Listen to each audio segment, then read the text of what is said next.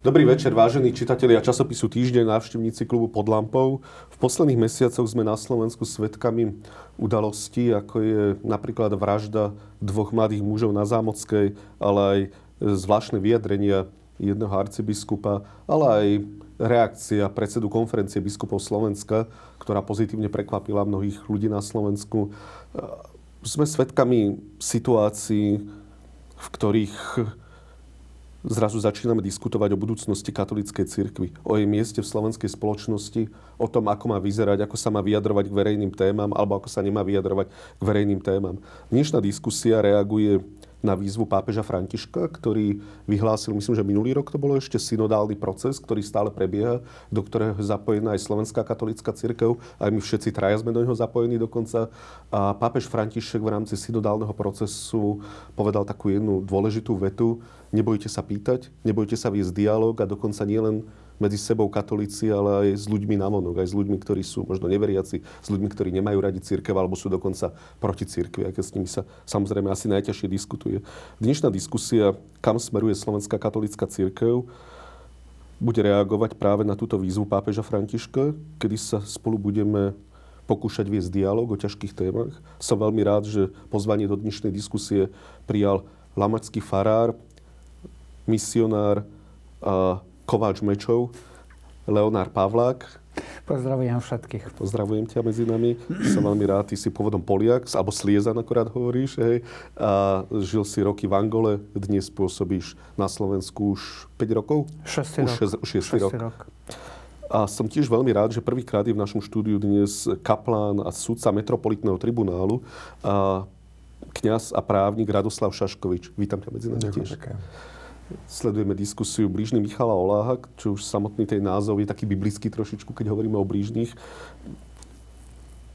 Keď som včera napísal na Facebook taký krátky status, že dnes budeme diskutovať práve o budúcnosti katolíckej cirkvi, stala sa vec, ktorá sa mi ešte nikdy nestala. V priebehu noci prišlo mi asi 100 reakcií. Prišlo mi asi 100 reakcií, možno tak 60% kritických, tak 30% povzbudzujúcich a asi 10% s otázkou, čo si tu vôbec dovolujem diskutovať o cirkvi. Veľmi ma to zaskočilo a prekvapilo. Tie kritické boli väčšinou, kedy už konečne odsúdite TISA, alebo odsúdime TISA, ale budem hovoriť o vás aj, kedy akože církev odsúdi TISA, kedy sa vysporiadate so Záborskou, len citujem teraz, hej, kedy už konečne sa vysporiadate s arcibiskupom Orošom, kedy bude odluka církvy od štátu, akým spôsobom plánujete viesť dialog s ateistami alebo s ľuďmi, ktorí nesúhlasia s učením cirkvi. To boli tie kritické. Tie pozbudzujúce boli, robíte strašne veľa dobrej práce, stojíme pri vás, vieme, že cirkev je živý organizmus, ktorý sa skladá z rôznych ľudí, dobrých, zlých, lepších, horších. Nechcem to takto banálne kategorizovať. A potom tých 10%, to už som spomínal, to bolo také, že radšej ani nediskutujme, udržujme sladkú kómu a nič nemeňme. Pre mňa osobne to znamená, že ľudia chcú diskutovať, ľudia chcú s vami viesť dialog, ľudia chcú hovoriť o cirkvi, či už kriticky alebo pozbudzujúco. Čo si o tom ale myslíte vy? O čom svedčí tých 100 reakcií za jednu, čo sa mi naozaj ešte pri žiadnej diskusii nikdy nestalo? Mišo, predsa vieš, ty to vieš niekde tu, e, na tej inej úrovni, že e, tá realita, e, v ktorej žijeme, ona nie je černo-biela że nasz svet je veľmi pestrý. E, te wszystkie farby, którymi ludzie malują tu swoją realitu, to są te otázky, które si dostał, te reakcje. E, I każdy ma prawo malować tu swoją realitu farbami takimi, jakie poważuje za sprawne. Jeden bude tú realitu e, kresliť e, černo-bielo. E, druhý bude tú realitu kresliť duchovo. Tretí bude tú realitu kresliť ešte iným spôsobom. Ale to je o nás, o, o, o ľudskej komunite. To nie je len o církvi, to je o ľudskej komunite, že ona je pestrá, ona je živá. Ona je v nejakom procese, na ceste. I te otázky sa budú objavovať neustále. Neustále. Jedni budú proti, inni budú ľahostajní, tretí budú kým dám e, radový priestor na reakciu, prečo bolo väčšina tých hlasov kritických? Je to chyba verejnosti alebo tej sekulárnej spoločnosti? Je to chyba cirkvi? Alebo je to príliš čierno pohľad? Prečo možno tých 60, odhadom percent 60, možno trošku viac percent bolo takých kritických, ktorí ako keby stále vyzýval církev, že už sa konečne vyjadrite, už zaujmite postoj k tomu Tisovi, k tomu, pardon, že ich spájam Orošovi, nechcem ich spájať jedným dýchom, lebo to si neporovnateľné. Už sa vyjadrite proste k tým k tzv. klerofašizmu, už sa vyjadrite k tým e, fundamentalistom, ako keby, ako keby práve ten kritický hlas stále ako keby mm, očakával od cirkví, že konečne zaujmite nejaké jasné stanovisko, lebo potom ste pre nás nečitateľní. Ja som mal z toho taký dojem. Prečo je toľko hlasov voči cirkvi kritických? Lebo ľahko by sme to mohli zmiesť zo stola a povedať, že však samozrejme, že veľa ľudí nevie prijať zjavenú pravdu, ako tomu my hovoríme. Pre veľa ľudí je to nepriateľné, ale neviem, či to nie je príliš jednoduchá odpoveď. Rado. No, prečo kritických? Ja by som tak povedal, že um, určite e, sú ľudia, ktorí e, sa vnímajú ako E, súčasť cirkvy a vnímajú, že azda sú tam nejaké možno, možno ťažkosti, možno výzvy a boli by radi pre dobro cirkvy, aby sa s tým cirkev nejakým spôsobom vysporiadala. A potom určite sú ľudia, ktorí nie sú súčasťou cirkvy, ktorým tá církev vyslovene vadí a možno tiež očakávajú vysporiadanie sa s nejakými vecami ale z úplne, z úplne iného dôvodu. Skrátka, svedčí to podľa mňa o tom, že tá církev je, je tu, je, je viditeľná, je vnímaná ako dôležitá inštitúcia. A to je dobre, si myslím, hej, že horšie by bolo, keby, keby bola církev nejako prehliadnutá, odsunutá, odsunutá na okraji. Čiže ja si myslím, že pre nás všetkých, ktorí sme vo vnútri církvy a ktorí sa cítime byť jej súčasťou, ehm, je to výzva k dialógu, k rozprávaniu sa medzi sebou aj s tým, aj s tým vonkajším svetom. A myslím si, že veľa vecí, kde chceme možno, aby sa, aby sa možno dotiahli do nejakého, do nejakého záveru. Otázka je, že ehm, či ten že či už je tá vec ako keby nejaká konkrétna, nechcem teraz akože menovať, že, e, že do akej miery tá vec je naozaj, že, že prediskutovaná, strávená, že, že niektoré veci naozaj vyžadujú možno, možno viacej času, než sa príde k nejakému, nejakému konkrétnemu, definitívnemu uzavretiu. A toto sa mi tiež zdá, že, že, že v cirkvi je, e, je niečo, čo nevnímam negatívne, že niektoré procesy ako keby trvali dlhšie, hej, že my žijeme v takej dobe, že chceme všetko, všetko rýchlo a hneď, ale že keď niečo trvá dlhšie, že to ešte neznamená, že to je zlé. Hej, že proste to, že sa dá niečomu väčší čas a väčší priestor... Myslíš niečo konkrétne, alebo nejaký Nie, príklad? vo všeobecnosti, vo všeobecnosti, vo všeobecnosti uh-huh. hovorím. Ako, ako naozaj, že, že, že, že rýchle riešenia, rýchle odpovede, rýchle reakcie e, nemusia vždy byť, e, byť dobré. Ono je ako keby taký rozpor, že kresťanskí konzervatívci hľadia ako keby skôr na tú tradíciu, ako keby skôr do minulosti. Progresívci, alebo liberálni progresívci, nechcem to takto polarizovať, ale len možno pre takú nejakú jasnosť toho, čo chcem povedať, tak tí pozerajú skôr do budúcnosti. A tu je ako keby taký nejaký nezmieriteľný postoj a pritom voči sebe a pritom my potrebujeme aj ten progresívny, však máme aj zjavenie svätého Jána, ktoré je progresívne v odzovkách, teda hľadí do budúcnosti a máme aj teda ten pohľad do minulosti, máme aj to konzervatívne, máme aj tú skúsenosť, tú tradíciu. A mne sa zdá, že ten rozpor je aj kultúrny medzi cirkvou a medzi tou sekulárnou spoločnosťou, ktorá viac ako keby pozerá dopredu, cirkev ako keby viac pozerá e, do tej svojej histórie lebo to nie je len o hodnotách, lebo všetci chceme napríklad, aby bolo potratov čo najmenej, keď im hneď na také najťažšie témy. Veď to chce aj sekulárna spoločnosť, aj, aj náboženská spoločnosť. Všetci chceme, aby napríklad gejovia a lesby boli šťastní a spokojní. To není vecou len kresťanov alebo nekresťanov, keď im hneď na tie najhoršie, najťažšie témy, hej, ako najhoršie v diskusii, myslím, ktoré nás najviac rozdielujú alebo polarizujú, že my máme častokrát spoločný cieľ, ale pozeráme na to ako keby inou optikou a ten rozdiel v našej spoločnosti, v slovenskej spoločnosti ako keby kultúrny. Že je tu církev, je tu sekulárna spoločnosť a nevedia sa dohodnúť, alebo v čom je problém? Ja by som sa vrátil k tým otázkam, ktoré, e, ktoré si dostal, hej, na Facebooku. E, tá celá pestrosť tých otázok. Hej. E, ja si myslím, že opakom lásky nie je nenávisť. Ale tým, čo vraží lásku, je ľahostajnosť. E, I pozerám na tú pestrosť, na tú farebnosť tých otázok, ako na niečo e, nadherné, na niečo dobré.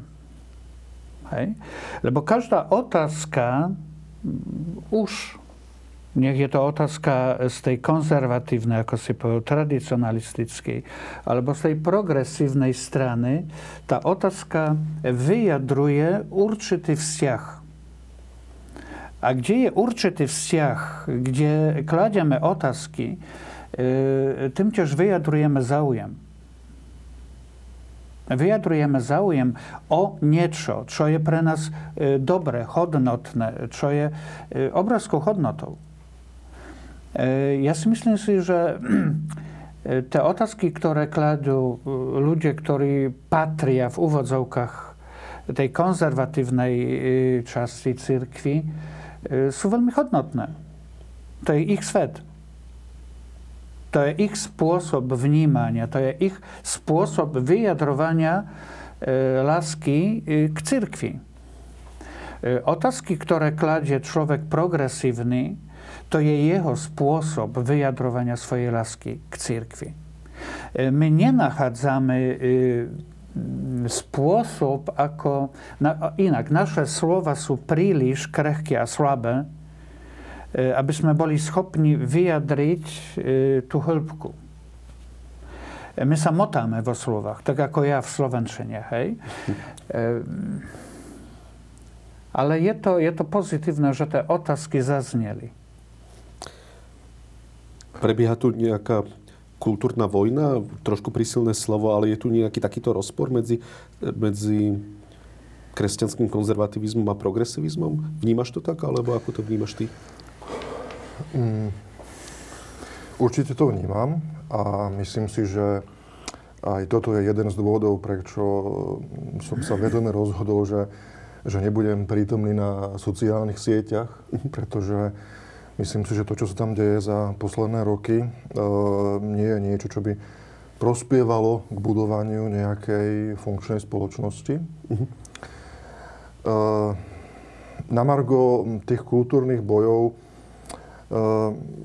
ja som sa pred nejakým časom takým tiež zvláštnym božím riadením stal súčasťou také veľmi zaujímavej diskusnej platformy, kde spolu diskutujeme ľudia z tých dvoch táborov, liberálneho a konzervatívneho.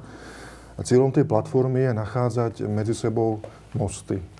To znamená učiť sa, učiť sa samotnému tomu dialógu, lebo ja mám taký pocit, že v poslednom čase my nevieme viesť dialóg, my vieme komentovať veci, ale nevieme viesť dialog. Mhm. Čiže stretávame sa ľudia, ktorí chcú viesť dialog aj o ťažkých veciach, a zároveň e, možno taká tá ďalšia ambícia tej diskusnej platformy je vplývať aj e, celkom na tú spoločnosť, je to znamená kultivovať ten verejný priestor. Ja si myslím, že celá spoločnosť, ale určite aj církev, potrebuje aj taký ten prúd, ktorý môžeme nazvať e, konzervatívnym, aj taký ten prúd, ktorý môžeme nazvať liberálny. Ja to prirovnávam k autu. Keď sadnem do auta, potrebujem mať funkčnú aj brzdu, aj plyn. Keby mi nefungoval plyn, nikam sa nedostanem a keby mi nefungovala brzda, tak by som sa bal štartovať. Čiže k tomu, aby spoločnosť, akákoľvek spoločnosť fungovala, sú potrební tí, ktorí chcú ísť dopredu, ale aj tí, ktorí tak zozadu tak triezvo hovoria pozor, pozor, opatrne. A vtedy to funguje. Čiže funkčná spoločnosť potrebuje slušný, kultivovaný dialog e, týchto dvoch prúdov. Takže aj konzervatívcov, aj progresívcov. Určite, áno. Je to krásny obraz. Ďakujem.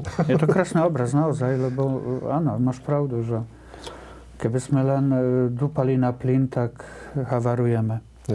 O slovenskej katolíckej cirkvi hovoria niektoré autority, na ktorých sa zrejme zhodneme, ak nie, tak ma opravte, ako napríklad František Mikloško, Vladimír Krčmery alebo Tomáš Halík, ktorý tiež komentuje častokrát aj slovenské prostredie.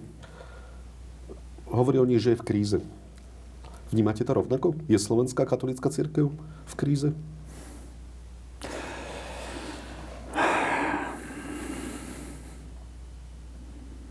Ja by som na to pozrel viac globálne. E, častokrát sa sústredíme na, na slovenskej církvi, na polskej církvi, na českej církvi. E, a predsa naše vyznanie viery je úplne iné. Verím v katolickú církev, to znamená všeobecnú E, tá církev, e, to Slovensko, to Polsko, to Česko, ja neviem, Nemecko, to je e, taká maličká súčastka tej všeobecnej církvy. My pozeráme na církev skrz naše európske skúsenosti. Ja mám trošku inné, africké, juhoamerické. I, i, i tá církev nepovažujem, že ona e, má, prechádza nejakú veľkú krízu. Možno v Európe áno. E, Papež František e, zo začiatku svojho pontifikátu hovorí, že európska církev je to neplodná babička. Dokonca? Dokonca, áno. To je vyjadrenie Františkové, to je, to je citát. Je to taká neplodná babička, ktorá no, mhm. hej, vyjadruje tým určitú krízu, ktorú on tiež vníma E, v Európe, ale, ale církev nikdy sa nemá lepšie. E, keď ide o povolanie, keď ide o no, Dobre, ale v Afrike, v Južnej Amerike, aj tam je už pokles, ale v Afrike, tam je najviac povolania. E, my len hovoríme pokles, nie, ale tam sú, tam sú živé povolania. Áno, áno. Tam sú, tam tá církev, samozrejme, tá dynamika, tá dynamika vyjadrovania svojej viery je iná. Mm, ale tam sú plné kostoly, hej? Mm-hmm. E, nemôžeme hovoriť, že teraz e, skrz našu európsku skúsenosť hovoríme, že církev je v kríze. E, Ale ja sa pýtam na Slovensku pápež, pápež hovorí, že církev sa nikdy nemá lepšie ako teraz. A slovenská církev? Môže byť aj konkrétny. Je to znamenie čas. Je to znamenie čas. Čo si ty myslíš? Je Slovenská katolická cirkev kríze?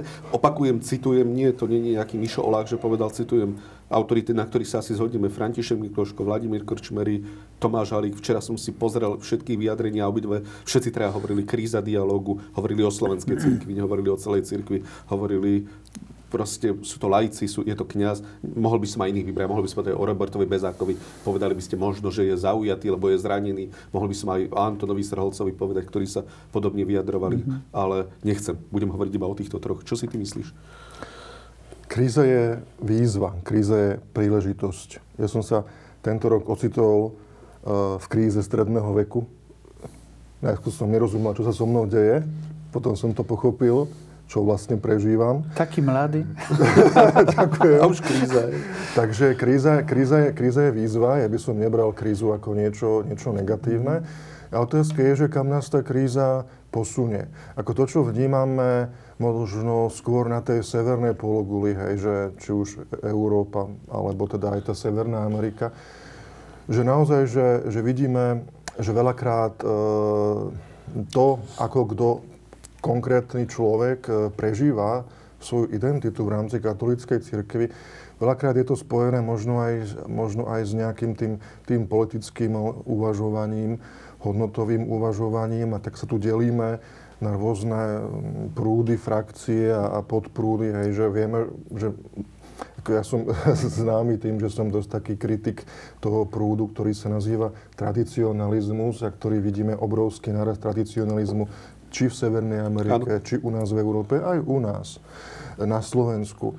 A e, ja mám jedného veľmi dobrého e, kamaráta, spolužiaka, kniaza, Ehm, čiže to, čo teraz poviem, nebude moja myšlienka, ale jeho myšlienka, že on na Margo, na Margo tohto sa raz tak vyjadril v takom našom súkromnom rozhovore, že, že veď e, úlohou nás, kresťanov, je byť solou zeme a nie solnými stĺpmi.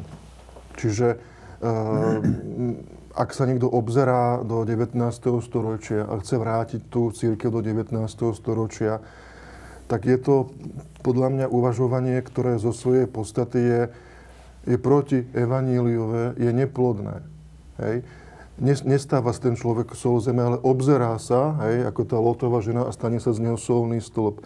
Toto ja vnímam ako, ako veľký problém. A potom samozrejme druhá vec je aj zase opačný extrém, je dianie v Nemecku, hej, že veľa katolíkov aj na Slovensku je znepokojených z toho, že akým spôsobom sa trošku tak utrhol e, ten dialog e, v tom Nemecku a otázka je, či utrhnutie sa v tom dialogu spôsobí aj to utrhnutie sa od katolíckej cirkvi. Tam zase ja sa snažím tiež v rozhovoroch upokojovať e, ľudí na Slovensku, že čokoľvek sa deje v nemeckej katolíckej cirkvi je vec nemeckej katolíckej cirkvi. To nemá vplyv na slovenskú katolícku církev, ani na katolícku církev, teda univerzálnu. A ak oni tam diskutujú o nejakých veciach navrhujú veci, ktoré sú problematické z hľadiska katolíckej církvy, tak potom musí nasledovať aj ten, ten, ten krok, že teda si pôjdu svojou vlastnou cestou. Hej? Ale to neznamená teraz, že by sme z toho mali byť nešťastní, veď tieto procesy v Európe prebiehajú od 16. storočia. Jasne, jasne. Ale, trošku... ale ten tradicionalizmus, keď môžem, keď smiem, e, možno to po takej psychologickej stránke, e, človek túži po, po určitej stabilite. Ano. E, človek chce mať e, jasno pomenované veci. To je černé a to je biele. E, otázka, odpoveď. E, mali sme v Polsku vynikajúceho kniaza, filozofa, e, priateľa Jana Pawła II, Józef Tischner. To był chlap z drugiej strony Tatier, mhm. z Łopusznej. Mhm. Taki ozaisty gorol. Ano, i on, on, on, on pisze o, o tą konflikcie o tej kríze, ktorá je šancou, vždy je to šanca, hej. Pisze tak veľmi, veľmi farebne i, i, i hovorí, že no, dávnejšie to, keď kniaz spovedal, tak mal v ruke manuál. A tam bolo napísané, že za tento a tento hriech je také a také pokanie. To znamená, že e, bolo to jasné e, pre toho penitenta, ale aj pre toho kniaza. E, po koncili watykańską II úlohou kniaza je sprevadzanie, o čom hovorí tiež papež. Hej? Sprevádzať človeka, vytvárať tú platformu e, stretnutia, lebo e, spoveď nie je len o hriechoch. Hej? Spoveď je najmä o stretnutí človeka, ktorý cíti smet s prameňom tym prameňom je Ježiš. Ja mám byť takým diskretným sprievodcom toho človeka, ktorý občas krača v tme a mám ho sprevádzať smerom k prameňu, ktorým je Ježiš. Hej? To je moja úloha. I on, on, on, on, on, on hovorí také, také e, zaujímavé veci, že Jozef Tischner tak, tak farebne hovorí, kedy napríklad kedy sa hovorilo o ťažkom hriechu opilstva pre reholníka. On to tak srandovne, hej. On hovorí, ťažký hriech pre reholníka sa začína vtedy, keď ten reholník už nevie rozlišiť medzi skriňou a svojim predstaveným. e, e, hej. Ja ak môžem nadviažiť na teba, že, že vlastne toto, čo si ty spomenul, v podstate zaznelo tu v Bratislave minulý rok z úst svätého otca Františka, ktorý nás v katedrále svätého Martina tu nedaleko pozbudil k tomu, aby sme boli duchovnými sprievodcami. To znamená, že nie je nejaké takéto to rigidné kresťanstvo, ale naozaj ako keby vedieť, mať schopnosť, ochotu a čas ľuďom veci vysvetľovať, vysvetľovať im nejaké tie princípy, hodnoty, aby z toho oni vo svojej slobode urobili svoje vlastné rozhodnutie. Lebo e, kde nie je slobody, tam nie je čnosti. Aby ľudia rástli v čnostiach, musia mať k tomu dostatok slobody. A úlohou církvy, alebo teda nás kniazov, aby sme ich sprevádzali tak, aby sme nie my robili rozhodnutia za nich a my im nadiktovali, že tak toto musí byť, ale aby sme sa porozprávali, vysvetlili si veci a to rozhodnutie nechali na ich slobode. A buď ich tá sloboda bude viesť k čnosti, alebo ich bude viesť k hriechu, ale to už je ich ako keby... Zodpovednosť. Ale samozrejme, lebo e, bez slobody neexistuje láska. Áno, áno. Je to vec A, a e, tým posledným arbitrom rozhodovania nie je sprievodca, nie je zákonník, nie je dogma, ale je svedomie. Áno. O tom hovorí papež e, v Amoris Leticia. Mne ako kresťanovi sa v 40 na to podarilo prísť, tiež mi to dlho trvalo, že svedomie by má byť pre mňa. Hej. Ale chcem povedať, ty si spomínal, že aj na Slovensku sú prúdy tie tradicionalistické a viacerí ľudia máme pocit, že najviac fúka vietor z Trnavy. Nemyslím od arcibiskupa Oroša, ale aj od jeho okolia Arcibiskup Jan Orož, ja ho teraz nechcem demonizovať, hoci mám veľké výhrady voči jeho vyjadrenia, voči voľbe prezidentky, voči Antonovi Strhalcovi, voči jeho podpore Maroša Kufu a tak ďalej a tak ďalej, ale chcel by som sa vyjadriť len, alebo ani, ani nechcem, aby ste hovorili znova k tomu cirkevnému obežníku internému, lebo k tomu sa už vyjadril arcibiskup Bober, predseda konferencie biskupov Slovenska, ale to, že arcibiskup Oroš napíše niekoľko dní po vražde dvoch mladých mužov na Zámockej obežník, v ktorom on spochybňuje vlastne ehm, nevinnú obetí, čo je hrozné, tak svedčí o čom? Svedčí to o tom, že je pre ňoho nejaká pravda viac ako láska, alebo nejaké, nejaké učenie viac ako láska? A ešte sa inak opýtam, je to ojedinelý fenomén, alebo je to silný prúd v našej cirkvi? To by mala byť otázka na pána arcibiskupa Oroša. Máš pravdu, len nechce my prísť nemôžeme, do diskusie. nemôžeme ja som ho volal, ale nechcel zaňcho... prísť do diskusie. Tak už potom nechajme to tak možno. Dobre, ale iný, ja viem, že sa Lebo my môžeme teraz, my môžeme teraz e, konfabulovať. Jasné, a... dobre, tak sa opýtam inak. Dobre.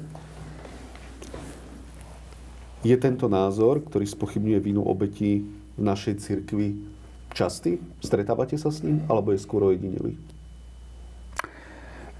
Je určité, je určitý prúd, by som povedal, áno.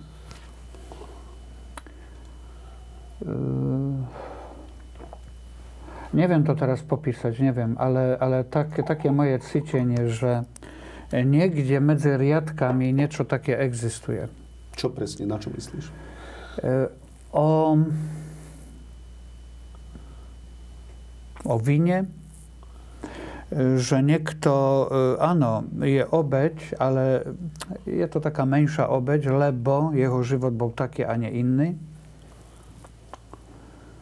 E, tak potom napríklad tá, e, tá udalosť. No neviem to popísať, neviem. Ja, ja to cítim niekde... E, Dobre, opýtam sa to Nie, ešte neviem, inak. neviem, Dobre. neviem. Teraz, teraz by to bolo... Dobre, opýtam sa to inak. Uh, je fundamentalizmus, alebo je katolický fundamentalizmus aktuálnym problémom našej slovenskej cirkvi?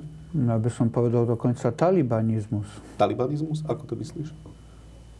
E, občas naše vyjadrenia sú veľmi talibaňské v úvodzovkách. Napríklad voči gejom a lesbám? E, nehovorím teraz o konkrétnych veciach, ale e, tak vo všeobecnosti, že častokrát naše vyjadrenia E, ubližujú ľuďom. E, tak ako by sme nesúhlasili s tým, že niekto e, môže žiť podľa svojho svedomia. Aj keď to sledo, svedomie je e, teologia morálna hovorí, že môžeš mať, e,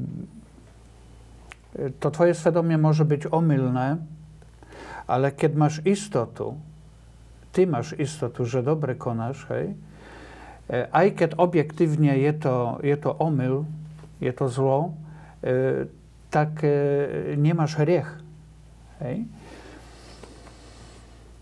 To neznamená, že my nemáme ohlasovať evanília, nemáme hovoriť pravdu. Lebo pravda je pravda len spôsob, ako e, komunikujeme tú pravdu, ako, aký odkaz e, ide z nás, z našich úst. E, častokrát je to záležitosť reči, jazyka, aký používame. Tu už potom ani nejde o, o intencie, lebo to slovo, ktoré raz sa dostane z našich úst, ono už žije potom svoj život. Rado. E, te intencje no. mogą być krásne, mogą być zlaté, mogą być sveté, ale tá nešikovnosť vyjadrovania sa... E, bol to ten prípad? E, neviem, či to bol tento prípad. Ja, Myslím pri arcibiskupovi Orošovi. Bol to ten prípad? Neviem, neviem. Možno áno, možno áno. Možno, lebo o intenciách pána arcibiskupa Oroša vie Boh a jeho svedomie. No tak ale ten text bol jasný. A možno, a možno, možno e, tá nešikovnosť nachádzania slov je taká a nie iná.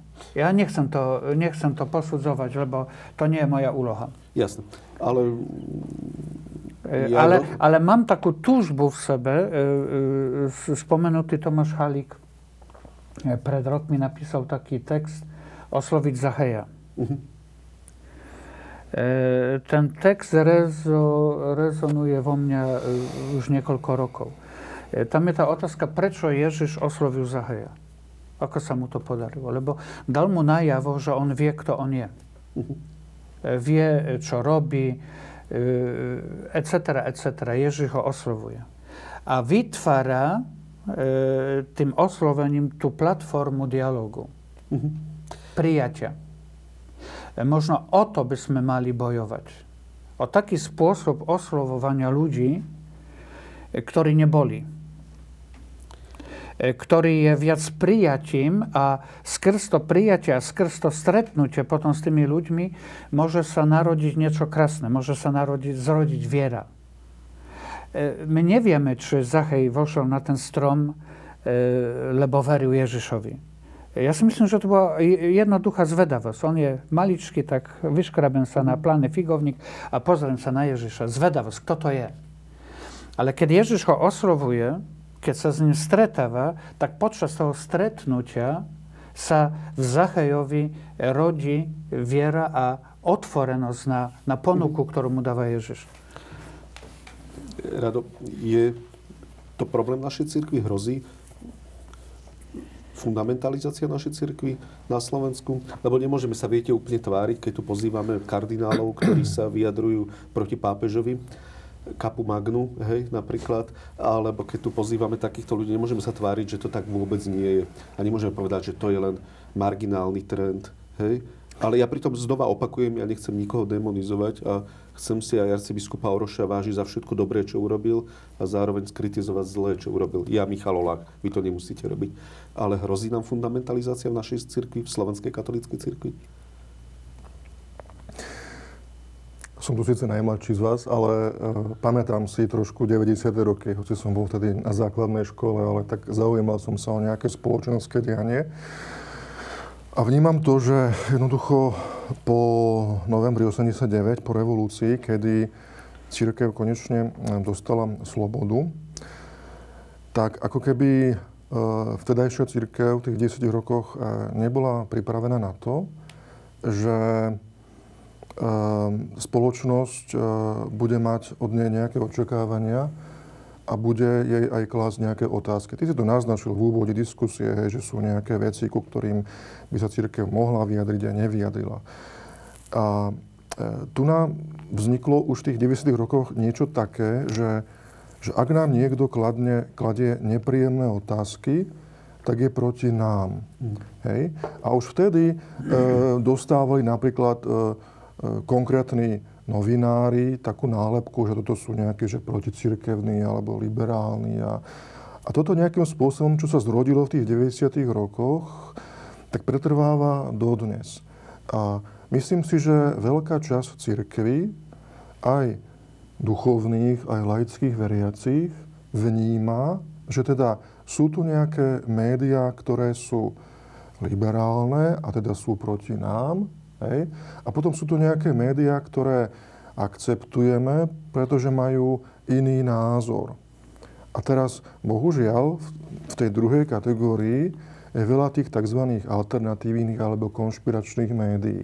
A teraz, keď zoberiete tých jednoduchých eh, veriacich lajkov, ale veľakrát aj tých, aj tých duchovných pastierov, aj, aj tých kňazov, ktorí v tomto nejakom informačnom zmetku začnú z nejakého dôvodu dôverovať médiám, ktoré môžeme vyhodnotiť ako, ako konšpiračné, dezinformačné, tak prirodzeným spôsobom to vplýva na ich spôsob uvažovania potom o všetkom. A, a toto nám spôsob, toto spôsobuje, že jednoducho v celej spoločnosti, a teda logicky aj v cirkvi, lebo cirkev je súčasťou tej celej slovenskej spoločnosti, je taký nejaký strach a taká nejaká ako keby potreba e, voči tomu, e, čo tí ľudia vyhodnocujú ako zlé, sa nejako, nejako ohradiť, hej, zabarikádovať sa. Hej. Mimochodom, z takéhoto uvažovania vznikol v 19. storočí ten tradicionalizmus. Hej, tu jednoducho zrazu církev mala pocit, že je ohrozená zo všetkých strán a uzavrela sa v nejakej pevnosti.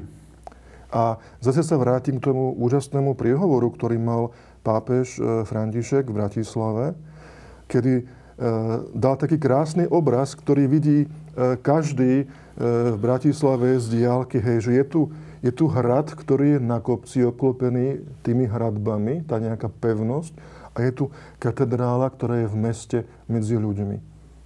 A ja si myslím, že to, čo sa my musíme v cirkvi zbaviť, je strach, z vonkajšieho sveta, strach z toho byť medzi ľuďmi, rozprávať sa s nimi. Ak tento strach prekonáme, tak potom sme na dobrej ceste. Po vražde na Zámockej a po vyjadrianiach trnavského arcibiskupa prirodzene mnohí gejovia, lesby alebo ľudia z LGBTI, tzv. komunity, tak e, očakávajú možno od katolíckej cirkvi nejaký láskavý prístup alebo nejaké jasné vyjadrenie alebo odsúdenie homofóbie. Arcibiskus Zvolenský aj s nunciom a som zabudol, kto tam bol tretí, slúžili v katedrále v dome Sv. Martina Svetu Omšu za tieto obete, čo je dobrý krok. Ale tá moja otázka je, že myslíte si vy, že gejovia a lesby sa cítia v našej cirkvi bezpečne a dobre? Alebo sa cítia skôr byť nálepkovaní, alebo kritizovaní, alebo neprijatí? Možno aká je vaša pastoračná skúsenosť? Obidva ste kniazy v aktívnej službe, máte svoje farnosti. Ja by som možno povedal, že asi to nie je nejaká homogénna skupina. To, to je jasné, to je jasné. Všetci, čiže je to, Hovorím je to, je to, veľmi, je to veľmi individuálne. Povedal by som, že e, zase z mojej nejakej pastoračnej praxe, že akože sú ľudia, ktorí e, dokážu teda s istými obmedzeniami, ktoré teda vyplývajú e, z kresťanského učenia v tej cirkvi fungovať, existovať a nerobí im to nejaké veľké ťažkosti. Robí im to také ťažkosti, ktoré má bežne každý z nás. A potom áno, sú takí, ktorých e, možno e, to učenie církvy e, ako keby od tej cirkvi odvedie. Hej, že teda odídu z tej cirkvi, lebo sa im nepozdáva to, ako na nich pozerá katechizmus katolíckej cirkvi. A tu treba jasne povedať, že asi mm, ja sa plne stotožujem samozrejme s tým pohľadom katechizmu, ktorý hovorí, že teda je tu niečo, nejaké, nejaká, nejaký spôsob správania, ktorý je nemorálny, ktorý je hriešný. A teda e, ľudia z tejto, z tejto komunity e, buď dokážu akceptovať to, že jednoducho isté, istý spôsob správania je nemorálny a hriešný a dokážu sa toho správania zrieknúť a zostať v katolíckej cirkvi, alebo si povedia, že to odmietajú a potom odídu. Ale to je ich rozhodnutie. Hej, že my, nemyslím si, že je teraz správne, ako keby e, nejak držať ich tu, držať ich za každú cenu v tom mysle, že však ako, e, teraz nechcem, aby to bolo nejako zle pochopené, ale že, že by sme teraz toto učenie začali nejako ohýbať a meniť len preto, aby sme týmto ľuďom E, vyhoveli v ich nejakých potrebách a očakávaniach. Máme voči ním úctu ako, ako k ľuďom, ale skrátka e, sú nejaké veci, ktoré tá katolícka morálka zakazuje. Áno, ja tomu rozumiem. Kým zareagujem, tak Leo, aká je tvoja skúsenosť? Ja tu vidím viac e, taký spoločný problém. To nie len problém cirkvi. E, to prijatie človeka, ktorý je iný, ten druhý, ten iný, je to vždy výzva. My nevieme sa e, správať, nikto nás neučil, ako sa máme správať k inému. Často ho vnímame ako ohrozenie. Ohrozenie e, určitých kanónov, spôsobov života. Máme to všetko zaškatulkované. I to nehovorím teraz len o cirkvi, hovorím o, o, o celej našej západnej kultúre. E, problém myslím si, že je e, o mnoho hĺbší. Tu ide o prijatie človeka v tej celej pestrosti. Áno, rozprávam sa s ľuďmi, ktorí, e, o ktorých hovoríme, že sú ti inni E, počas mojej 30-ročnej kniazkej e, cesty stretávam tých ľudí. Prinášajú obrovskú bolesť odmietnutia. Sú to bezdomovci. A to, že nemajú domov, hej, E, je to pre nich e, taká bolesná skúsenosť, e, ktorá vytvára autoagresivitu. Hej. Domov. Slovenský básnik hovorí, že domov sú ruky, na ktoré smieš plakať. A čo to znamená plakať? To, je, to znamená odchaliť sa pred niekým. Ja len plačem pred niekým, v ktorého prítomnosti sa cítim dobre. Bezpečný. Bezpečný. Hej. E, áno, zasa, zasa sa e, dotýkame tej platformy, takej bezpečnej platformy. Nakoľko my, ako, nielen ako církev, ale ako spoločenstvo, sme schopní vytvoriť takú, takú platformu prijatia toho iného, E, hovorím teraz, e, hovoríš o, o menšinách sexuálnych, ale e, to sú uprchlíci, jasne, utečenci. Jasne. Ten inny stále bude nám daný, darovaný po ceste. A myslím si, že to je Bože dielo. Áno. Papež František hovoril v jednom svojom prívorti, že ak majú dobrú vôľu, napríklad dvaja gejovia, kto som ja, aby som ich súdil, tie slova sa dajú interpretovať rôzne. Neviem, či si čítal taký krásny papežský list e, Jamesovi Martinovi, tomu jezuite. S Jamesom Martinom si píšem dokonca. Hej? Áno. E, krásny, e, môže si to vygoogliť, je to po španielsky. E, krásne slova. Papeža, e, také, e, také otcovské objatie e, tej pastoračnej akcii, ktorú on... Jasne. E, tam je jedna vec, že spomínal som slova svätého Otca, Svetý Otec sa dvakrát vyjadril aj, e, že nechcem ho dezinterpretovať, ale dvakrát je to zaznamenané tak, že v civilnom a sekulárnom práve tam nemôžeme my sa stavať proti registrovaným partnerstvom, manželstvom, to je jedno, ako to teraz nazveme, hej.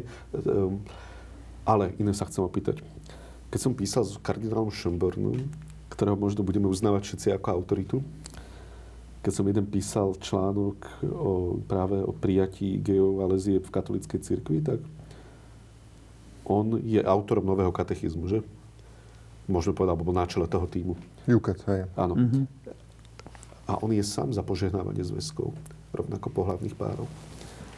A teraz, ja sa chcem ale vás niečo iné opýtať, že nebudem hovoriť o kardinálovi Marksovi alebo ešte o iných, dobre? Lebo tým ste ľahko zmietli zo stola. Chcem hovoriť iba o Schönbornovi. A teraz, že jak tomu majú katolíci rozumieť, keď sú tu veľké autority v cirkvi, ktoré sú za požehnávanie týchto zväzkov. Potom sú to aj veľké autority, ktoré sú proti. Máme tu samozrejme katechizmus, viem, že týmto môžeme ako keby rýchlo uzavrieť, ale ako keby to není ani jasné, ani ako keby na tých najvyšších poschodiach cirkvi, že ako sa vlastne postaviť ku gejom a lesbám, akým spôsobom ich prijať a čo vlastne, ako s nimi naložiť v cirkvi. Ja by som povedal, že máme tu nielen katechizmus, máme tu aj kódex kanonického práva, máme tu rôzne vyjadrenia, ktoré prichádzajú z Ríma.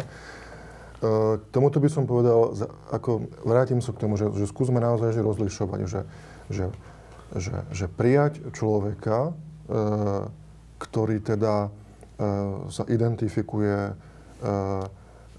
ako homosexuál, čo sa týka orientácie. Je to znamená, že samozrejme, že aj katechizmus hovorí, že aj osoby s homosexuálnou orientáciou, tak ako každú inú osobu, máme vedieť prijať a oni majú svoje miesto aj v katolíckej cirkvi. Určite nie je správne niekoho e, vylúčiť nejakým spoločenským tlakom, hej, čo môž, môžeme, napríklad, najmä tomu možno, že v tom vidieckom prostredí je to také intenzívnejšie, hej, že, že tam zase to, to spoločenstvo v tom kostole ako keby vylúči e, takéhoto človeka spomedzi seba a on sa potom cíti neprijatý, potom odíde, odíde do mesta, kde je to prostredie také anonymnejšie, čiže to nie je správne. Treba aj človeka s menšinovou sexuálnou orientáciou prijať. Ale druhá vec je to, že, mm, že teda, inak, inak, inak poviem. Čítal som e, pred pár dňami rozhovor e, s Ankou Polskovou, ktorá teda patrí e, k tomu prúdu, ktorý hlása, že, že to, čo je vo Svetom písme, máme interpretovať vo svetle poznatkov dnešnej doby nemôžem s tým súhlasiť, pokiaľ ide o e, pohľad na e, homosexualitu. Pretože my si musíme uvedomiť, že predsa e, najnovšie texty starého zákona a text aj nového zákona vznikali v období, kedy homosexuálne vzťahy boli spoločensky akceptované. Čiže kresťanstvo v tomto išlo vtedy proti prúdu.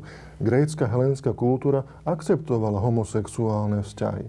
Hej? Čiže ako keby povedať, že vtedy bola iná doba ako dnes, není celkom korektné. A asi to možno, e, je tam také podozrenie, že či vôbec ľudia, ktorí toto hlásajú, E, náhodou neopomenuli tento dôležitý fakt. Mm-hmm. Čiže ja si nemyslím a nesúhlasím s tým, že my by sme mali teraz povedať, že poďme reinterpretovať niektoré texty vo svete poznatkov súčasnej sociológie alebo psychológie. Nie. Pokiaľ ide o požehnávanie, e, o tomto som mal jeden text, e, E, kde som vlastne analýzoval trošku to stanovisko, ktoré prišlo e, z Vatikánu do nemeckej cirkvi, kde Vatikán jasne povedal, že odmietame požehnávanie homosexuálnych párov. Ja poviem len jeden dôvod z tých viacerých. Takéto požehnanie homosexuálneho zväzku v kostole sa totiž to môže javiť ako napodobenie alebo simulácia sviatosti manželstva. A tam vzniká veľký problém. Čiže nemôžu uzavrieť sviatostné manželstvo, tak im ako vlastnú náhradu dáme požehnanie. Dobre, ale robia, to, ale robia to v cirkvi, sa to die. A hovorím dokonca ale... aj o veľkých autoritách. To nie je len, že niekto neznámy, no name, ktorý sa no. takto vyjadruje. A to sú dohľadateľné veci. A, to a to sú... je potom, no. že teda, teda buď e, rešpektujeme to, e, ako sa vyjadrila e, príslušná autorita v Ríme, a teda sme v jednote s Rímom, a teda sme katolíci, alebo ideme vlastnou cestou.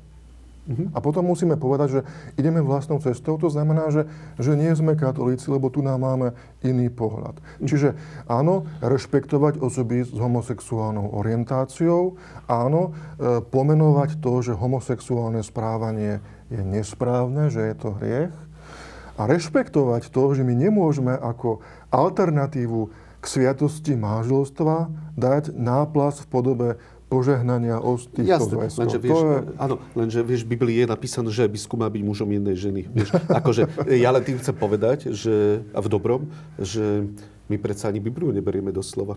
Veď Ani dnes ju neberieme doslova, tiež sa vyvíja, ale ja, tiež, veď my hovoríme sami katolíci, že my, my dozrievame v tom poznaní zjavenia a že my nejakým spôsobom kráčame k tomu plnému poznaniu.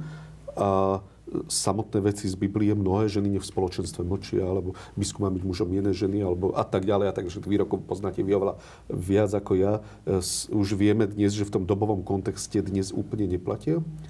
A niektorí interpretujú, ale katolícky, pozor, teológovia, katolíckí kňazi, ktorí sú v jednote s církou, hovoria, že ale veď aj to biblické učenie my dnes môžeme vnímať, že sme proti promiskuite, sme proti e, nezriadenému spôsobu života alebo nejakému tzv. nejakej modnej homosexualite, ak také niečo je, ale že ak, ak dvaja ľudia sa tak narodia, napríklad dvaja muži alebo dve ženy a sa majú radi, nechce byť pritom patetický, že ako my môžeme celkom povedať, že je to hriešne. A ja viem, že čo hovorí však Biblia aj katechizmus, rozumiem tomu všetkému, ale že predsa aj my v katolíci nejakým spôsobom e, dozrievame v tej interpretácii Svetého písma. Nie je to tak? Pápežská biblická komisia vydala nedávno, vyšlo to aj v slovenskom preklade, e, dokument o biblickej antropológii, kde v podstate rozoberá jednotlivé texty svätého písma, ktoré sa týkajú biblickej antropológie. Je tam aj teda stať venovaná homosexualite. A je tam podľa mňa veľmi pekne vysvetlené tieto texty, či už e, starý zákon, alebo potom e, Pavlové listy, e, kde sa homosexualita ako hriech spomína.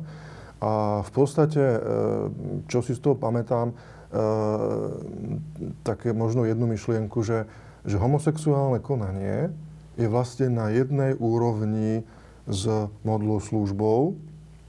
Hej, tak, tak ako modloslužba je prekrútenie pravdy o Bohu, hej, pretože ak namiesto Boha si dám nejakú modlu, ktorej sa Trošku klania, to vysvetľ, lebo to je asi nezrozumiteľné väčšine poslucháčov. Jak to súvisí s modloslužbou? Však Homosexualita? dostanem sa ja, k dobre, tomu, sorry, čiže, dobre. čiže tak, ako som povedal, tak ako modla je alternatívou Boha, Mhm. tak vlastne homosexuálne konanie ako alternatíva k manželskému konaniu je v podstate istou, istou nepravdou. Pretože pravda o manželstve je taká, že manželstvo je istý inštitút, ktorý má jasne danú svoju funkciu. Hej? Ide tam jednak, jednak je tam tá reprodukčná zložka, a jednak je tam tá A zložka byť vždy, toho... že- Nemusí byť vždy, ale jednak je tam tá zložka toho, tej, tej vzájomnej, toho, toho pohlavného doplňania sa.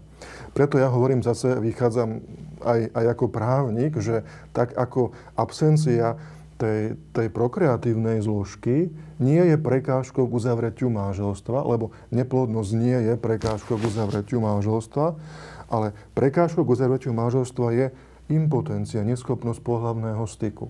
A teda ja si myslím, že aj čitatelia a poslucháči chápu, že dve osoby rovnakého pohľavia nie sú schopné pohlavného styku a tak vlastne čokoľvek e, spolu robia vo svojej spálni, je vec ich svedomia, do toho ja nechcem vstupovať, ale nie je to pohlavný styk. A nie je to tým- príliš a- biologický pohľad na človeka? No ale zase, zase vysvetľujem tú biblickú antropológiu. Čiže takto argumentuje Pápežská biblická komisia, že to, čo spolu robia dve osoby, pohlavné, dve osoby rovnakého pohľavia, je v podstate len ne- nejaká alternatíva k pohlavnému styku, ktorý sú, môžu robiť teda iba dve osoby opačného pohľavia. Či už je to medzi ľuďmi, alebo celkovo v prírode. Či, či, čiže toto je ako keby jeden z. No, nechcem tu celý ten dokument Jasne, len v rozoberať. stručnosti. Mhm. Je to biologický pohľad, samozrejme, že heterosexuálny pár je ako keby biologicky predurčený štandard, čo sa týka reprodukcie. To, na tom sa všetci zhodneme, lenže potom je to aj sociálny konštrukt, ktorým je e, vlastne náš vzťah. Hej? Napríklad, sa človek narodí ako gej, a nechcem už o tejto téme potom viac hovoriť, ešte na ňu zareagujte, ale chcem sa dostať na ďalšiu, keď sa dvaja muži narodia s rovnakou príťažlivosťou a teraz, že vlastne znamená to, že im chcem povedať, že majú život, byť celý život sami? Lebo ja teraz sa zo sociálneho hľadiska, nemyslím z biologického, hej, alebo z psychologického hľadiska, že ako môžeme uviaza takéto jarmo človeku na, e, viete, lebo, lebo predstavte, že máte celý život pred sebou, teraz máte 20 rokov, neviem koľko rokov, a teraz sa pozeráte na ten svoj život, že ja milujem iného muža napríklad, alebo žena inú No. ženu, a teraz, že ja mám byť teda sám, že to mi vlastne chce církev povedať? Rozumiem, čo hovoríš a zase nemusíme nič komplikované vymýšľať. Vrátim sa k tomu katechizmu. Katechizmus hovorí o homosexuálnych skutkoch. A homosexuálne skutky rozumieme to, čo sa deje e, v intimite tej spálne. Áno.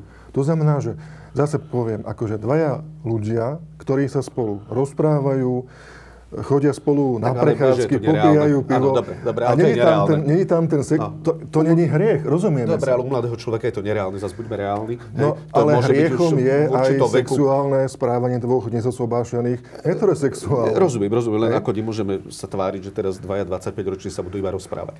Leo, chcem sa teba opýtať inú otázku, že v čom je homosexuálne manželstvo ohrozením tradičnej rodiny?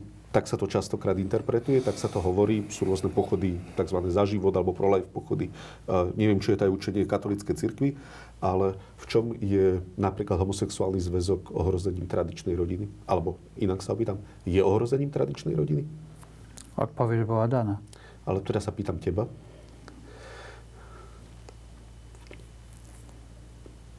Tak je či nie? E, Nehač to na ja, neho, som, lebo... ja by som, ja by som, nie, nie, nie, nie, nie, ja by som tak e, e, radikálne ne, e, nekladł tú otázku. Mhm. E, je to o mnoho komplikovanejšie. Tak to vysvetli. E, Častokrát e, e, život človeka je, je to cesta, je to, je to, je to puť. E, Ten človek e, podczas tej cesty zażywa wszelijakie, wszelijakie veci, ma, e, nosi wszelijakie bremena. Ten człowiek dospiewa po ceście. Ten człowiek ma w sobie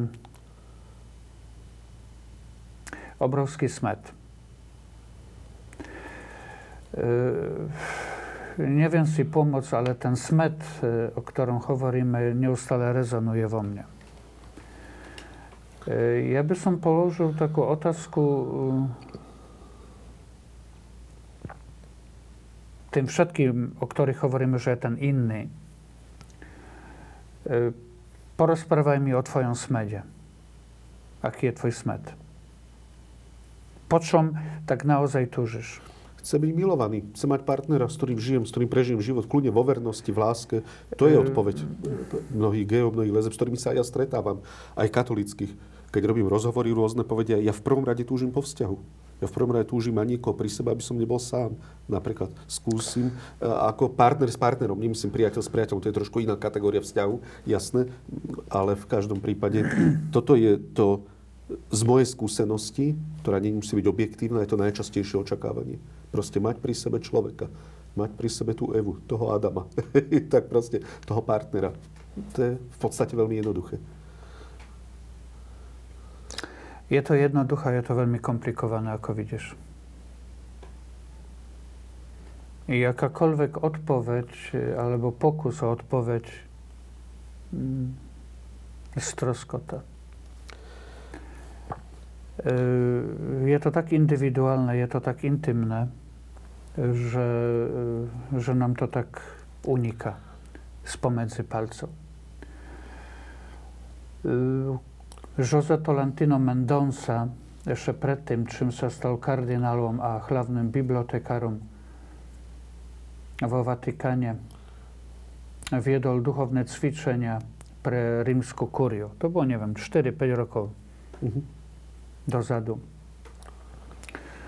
E, Te duchowne ćwiczenia, mam ich w Portugalczynie. Te Portugalec, bywali wicerektor Katolickiej Uniwersytety w Lisabonie. Elogio da sede, chwała smedu. E, Mówi o tych e, wszelakich urowniach smedu, które człowiek nosi w swoim sercu. E, Odwoława się do takiej basni świętego Jana Skryża, wszyscy poznamy Jana Skryża, mistyk, y, De noche iremos para encontrar la fuente, solo la sed nos alumbra. Y, kraczamy nocą, y, chladamy, chladamy pramień. E, Len smet stawa sa svetłom, które nam ukazuje cestu. E, Moje otázky, ktoré by som položil, sú úplne iné. E, Ja, ja chápem tomu, čo hovoríš. Hej? Aké, aký je význam tvojich otázok. Neviem na ne odpovedať. Neviem. E, Ja sa pýtam na smet týchto ľudí. Lebo e, to sa všetko potom odohráva medzi tým človekom a medzi Bohom. A je to zahalené do tmy, ako hovorí Jan z Kryža, že kračamy e, cez tmavú noc. I to tvoj smet ci ukaże cestu k prameniu. Nie môj, tvoj. Môžem? Že Môžeš, jasne. Potom mám ešte tri rýchle otázky. Dobre. Uh, existuje taká v úvodzovkách uh, Sveta Trojica autorov, uh, ktorí sú obľúbení v tom našom konzervatívnom prostredí a to je teda C.S. Lewis, Chesterton a Tolkien. A, uh, To nie sú všetci katolíci. Všetci nie. Všetci- C.S. nebol katolík. Lewis nebol katolík. A v podstate e, myslím si, že e, to, čo e, oni e, zdôrazňujú ako jeden taký dôležitý druh vzťahu, je priateľstvo. My ako keby sme zabudli v tejto našej dnešnej dobe na to, že existuje aj niečo také ako priateľstvo. Jednak ten pojem je dosť taký zdevalvovaný, možno aj kvôli sociálnym sieťam, hej, že priateľ sem, priateľ tam, ale priateľstvo ako nádherný, hlboký vzťah dvoch a viac ľudí hej, je, je niečo, čo, čo je veľmi, veľmi hodnotné. A ja si myslím, že aj osoby, ktoré e, prežívajú, e, alebo teda mm, osoby s homosexuálnou orientáciou, predsa Veď e, to, o čom si hovoril, tá blízkosť, hej, veď ono to nemusí byť založené len, e, alebo teda nemusí to byť automaticky spojené s tým nejakým sexuálnym rozmerom. Hej, to znamená, že Ale to je nereálne. Vieš, ako Eh, väčšinou, to je tak, ako že vieš, vieš, akože môžeme o tom rozprávať, ale... nereálne, ako ale... zavolal si, si, si sem dvoch kňazov, ktorí my žijeme v celibáte. Jasná, ste sa Takže- slobode tak rozhodli. Vieš, No. áno, a oni sa Tak tak akože žiť bez sexu sa dá. Áno, ja som tiež rok v celibáte, ja to viem, aj keď je oveľa menej ako vy. Ale Čiže v ja si myslím, že akože Ale ako slobodné tým- rozhodnutie. Ponúknuť týmto ľuďom akože e, priateľstvo. Ale nie teraz, že teraz povieme, čak, tak, tak ty si homosexuál, tak nájdi si nejakého priateľa. My všetci máme byť e, ako keby tými, ktorí týmto ľuďom poskytujú nejaké to, nejaké to priateľské zázemie, aby sa, aby sa cítili dobre e, v podstate v tom spoločenstve cirkvi. A ak sú nejaké priateľstvá, kde teda e, to, e, čo my rozpoznávame ako hriech, prítomné nie je, no tak to je v poriadku. Áno. Chcem ešte tri rýchle otázky. Poprosím vás o krátku reakciu. Sú to ešte otázky, ktoré najčastejšie rezonovali spomedzi tej stovky. Prvá. Vysporiadali sme sa dostatočne s tzv. klerofašizmom a s obdobím Jozefa Tisa? Alebo je to tak, že naša církev, Slovenská katolická církev, stále ako keby radšej tak mlčí pri Tisovi? Ako to vnímate vy? Ja Ako Ty si Poliak polský, síce, takže ako polský príslušník e, by som mohol povedať, že polská církev sa nevysporiadala dodnes s dedictvom Romana Dmovského. Toho na Slovensku ale nepoznáme moc. Hej. a to bol No. niekto Tiso? No, už som povedal. Áno. Dobre, takže... Dobre, ty si Slovák, takže ako to ty vnímaš? No, vnímam to tak, že teda táto téma bola na stole v tých 90. rokoch, vtedy na to církev nedokázala zareagovať spôsobom, ktorý by spoločnosť akceptovala. Dnes vidíme v našej spoločnosti, že táto téma nejak nanovo ožíva a skôr vnímam e, bohužiaľ e, nárast ako keby príklonu k týmto myšlienkovým prúdom, ktoré, ktoré teda formovali slovenský štát, čo ja vnímam ako negatívum tejto spoločnosti. Čiže myslím si, že by sa církev s týmto mala vysporiadať tak, aby proste tieto myšlienkové prúdy jednoznačne odsúdila. Dobre, druhá otázka. Ako, tu som si pre chcem prečítať. Ako sa katolická cirkev na Slovensku vysporiadala s dedictvom a mentalitou Beňovcov, ktorá sa myslí a mnohých kňazov aj veriacich 10 ročia pretrvala. Vy ste sa divili, ale táto otázka sa pravidelne opakovala. Mám pocit, že trápi mnohých ľudí. Ty vieš, čo sú Beňovci? E, viem, viem, viem, viem. E, spovedám ľudí. Áno. Rozprávam sa s ľuďmi. Dobre, tak skúsme zareagovať. Ako sa katolická církev vysporiadala s dedictvom Beňovcov, alebo ako sa vysporadúva dnes s dedictvom Beňovcov? Kto by ste chceli zareagovať? Obidva ľudia. Tak Leo, začni. Možno to bola určitá moda. Dobre, ako sa máme vysporiadať? Tak skús ty, Rado, ako Slovak teda, ktorý to lepšie pozná, možno, že Pozri zažité sa, z ja detstva tiež ešte možno. poznám viacero aj rodín, aj, aj kňazov, ktorí teda mali alebo majú niečo spoločné s hnutím Nazaret. Boli tam aj pozitíva, aj negatíva. Robili sme rozhovor s jednou takou rodinou nedávno a ja som chcel, aby ten rozhovor bol veľmi vyvážený. To znamená, že aby oni povedali, čo vnímali ako pozitíva hnutia Nazaret, čo vnímali ako negatíva. A tie pozitíva, ktoré tam sú, ako keby ten pocit spoločenstva, hej, že niekam patrím. Spoločná rodinná modlitba, ktorá nie je samozrejmosťou v našich katolických rodinách. Udržateľný spôsob života, to je aktuálna téma. Hej? Čiže bolo tam aj kopec dobrých vecí. Na, na dobre sa nepýtam, samozrejme. Tak, Jasné, však si novinár. ale nie, nie, nie. Ale to, A čo sa týka tých čitatelia negatív, sa pýtajú, že... negatívne veci, s tým sa církev predsa vysporiadala. Veď máme tu jasné stanovisko, KBSky, teraz 2004, 5, neviem presne ano. ktorý rok, kde tie negatívne veci KBSK odsúdila.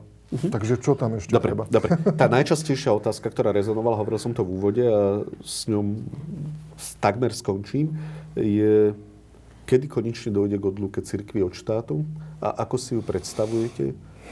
Alebo došlo k nej už? Veľmi ma prekvapilo, ale toto bola najčastejšia otázka spomedzi tej stovky, ktorá bola kladená na vás aj keď viem, že to není u vás, na vás úplne osobne, tak možno, že skôr váš názor, vy nie ste, ani jeden z vás nie je arcibiskup, ani jeden z vás nie je kardinál alebo nuncius, ale v každom prípade teda malo by prísť, ja to skúsim preformulovať, malo by prísť e, k tvrdej odluke cirkvi od štátu napríklad, ako je tomu v Českej republike? To máme taký vzor, je to tak blízko, alebo príklad, ani nie tak vzor, ale príklad. Takže Ty si právnik, tak možno začni. Začnem ja, aby mal Leo potom posledné slovo. ja ešte mám potom jednu ja, ty takú za seba otázku. Aby som povedal amen, áno. tak ako pozrime sa, tak ako je fakt, že odluka cirkvi od štátu bola z jedna z požiadaviek novembra ano. a k odluke cirkvi od štátu prišlo. To je fakt. Prišlo k odluke cirkvi od štátu. Štát nevykonáva dozor nad cirkvami ale asi vieš, kam tá otázka Ja smeruje. viem, ale ano. toto chcem, aby zaznelo. Dobre, dobre. Hej, že proste tá požiadavka novembra bola, aby církev získala slobodu a získala ju. Pokiaľ ide o finančnú odluku, ako my sa dnes bavíme o tom, že my ako kniezi dostávame plat od štátu. A teraz akože, veď to nie sú nejaké horibilné sumy. Bez ohľadu, však to vieme všetci jasne, že aj biskupy, uh, aj kniazy máte Otázka je, že ak by teraz, že, že ak teda nebude na naše platy prispievať ministerstvo kultúry, spôsobí to, že církev bude mať väčšiu slobodu? Ja na to neviem odpovedať. Uh-huh. Možno áno, možno nie. Sú rôzne modely, modely financovania cirkvi, ja naozaj netuším, že ktorý je ten najideálnejší. Čo mám kamarátov, čo sme spolu študovali právo, ktorí pôsobia v Českej republike, vedia, že aké sú tam e, ťažkosti s tými reštitúciami, ktoré boli veľmi nešťastným spôsobom. Čiže urobené, ja neviem, toto je asi od, otázka možno naozaj na... na Dobre, a tvoj osobný názor je aký? Malo by prísť k tvrdšej odluke od, od cirkvi od štátu, alebo nemalo? Áno, nie? Mám výhradu voči slovu tvrdšej odluke, k finančnej odluke. Tak neviem, to inak nazvať, tak e, dôslednejšie odluke, dobre, dôslednejšie odluke. Akokoľvek to nazveš, stále hovoríme o plátoch, ktoré dostávame od štátu. Ako ja, ja si viem predstaviť e, model financovania, že nebudem dostávať plat od štátu, že, budem financo- že budú že na moje živobytie, e, ako keby tie prostriedky prídu z nejakého iného. Ja si to viem predstaviť, lebo konec koncov tie modely inde existujú. Hej? Čiže ako, ako, sa dohodnú, e, ako sa dohodnú naši biskupy e, so štátom, to už je, to už je na nich. No, ako... Asi nepovedal sa svoj názor. Uh, povedal, ako viem si predstaviť, že nebudem dostávať plat od štátu, pretože v iných štátoch kniazy tiež nedostávajú plat od štátu. Dobre. Napríklad Polsko. Le... Napríklad Polsko. Napríklad no. Polsko. Si za dôslednejšiu odluku, lebo tvrdší naozaj vlastne vhodné slovo, dôslednejšiu odluku cirkvi od štátu na Slovensku?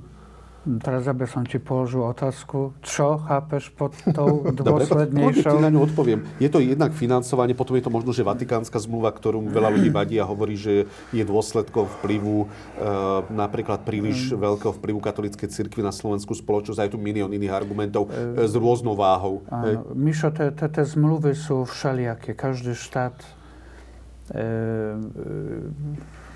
je, je, to, je to všelijaké. Ja som žil v Afrike, trošku v Brazílii, v Portugálii, poznám trošku polskú realitu. Myslím si, že tá portugalská zmluva je taká... No ľudia sú spokojní s tým. Je podobná ako naša?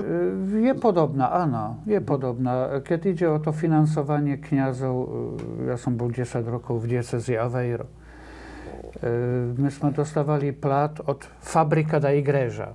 To je čo? E, to je taký organizmus, to je Farská ekonomická rada. Aha, tak. E, to bolo tak urobené, že sme dostávali každý mesiac ček, ktorý podpisoval predseda tej Farskej ekonomickej rady, lebo e, taká zaujímavosť, nefarár má právnickú osobnú. Subjektivitu he? nejakú, hej. Uh-huh. Ale fars fabrika da igreže. Aha, to je taký protestantský model možno? To je model francúzsky. Francúzsky, Francúzsky. E, čo to bolo? To boli napríklad e, intencie e, omši, uh-huh. kirsty, sobáše. Ja som nedostával žiadne peňažky uh-huh. po omši, etc., etc. Ja som dostával raz mesiačne ček, i hotovo. Ja som sa napríklad peniazy nepotreboval 10 rokov dotknúť. Mhm. Dobre, a tá tvoja odpoveď, aby bola zrozumiteľná, je aká teda? Nechcem ťa tlačiť, že áno, nie, Víš, ale akože... Je to, je, to, to je to cesta, je to cesta. Ja, ja nie som odborník na tie právnické veci a e, nechcem sa zamotať v tom všetkom. Dobre, posledná otázka za mňa. Je liberalizmus a progresivizmus hrozbou pre katolickú církev? Mm, radšej šancou. Šancou? Dobre. Mm-hmm. Pre teba? Mm, myslím si, že uh, tieto prúdy um, sú potrebné aj v katolíckej cirkvi. Čiže není to hrozba, je to niečo, čo je dôležité k tomu, aby sme nezamrzli na mieste. Mm-hmm. Ďakujem Radovi Šaškovičovi, Leovi Pavlakovi za to, že ste prijali pozvanie do dnešnej diskusie ako dvaja katolíckí kňazi, bratislavskí katolíckí kňazi. A ďakujem aj arcibiskupovi Zvolenskému, ktorý vám dal súhlas k dnešnému diskusii a za to, že tento dialog mohol dnes prebehnúť a prajem vám všetkým pekný večer, milí naši čitatelia.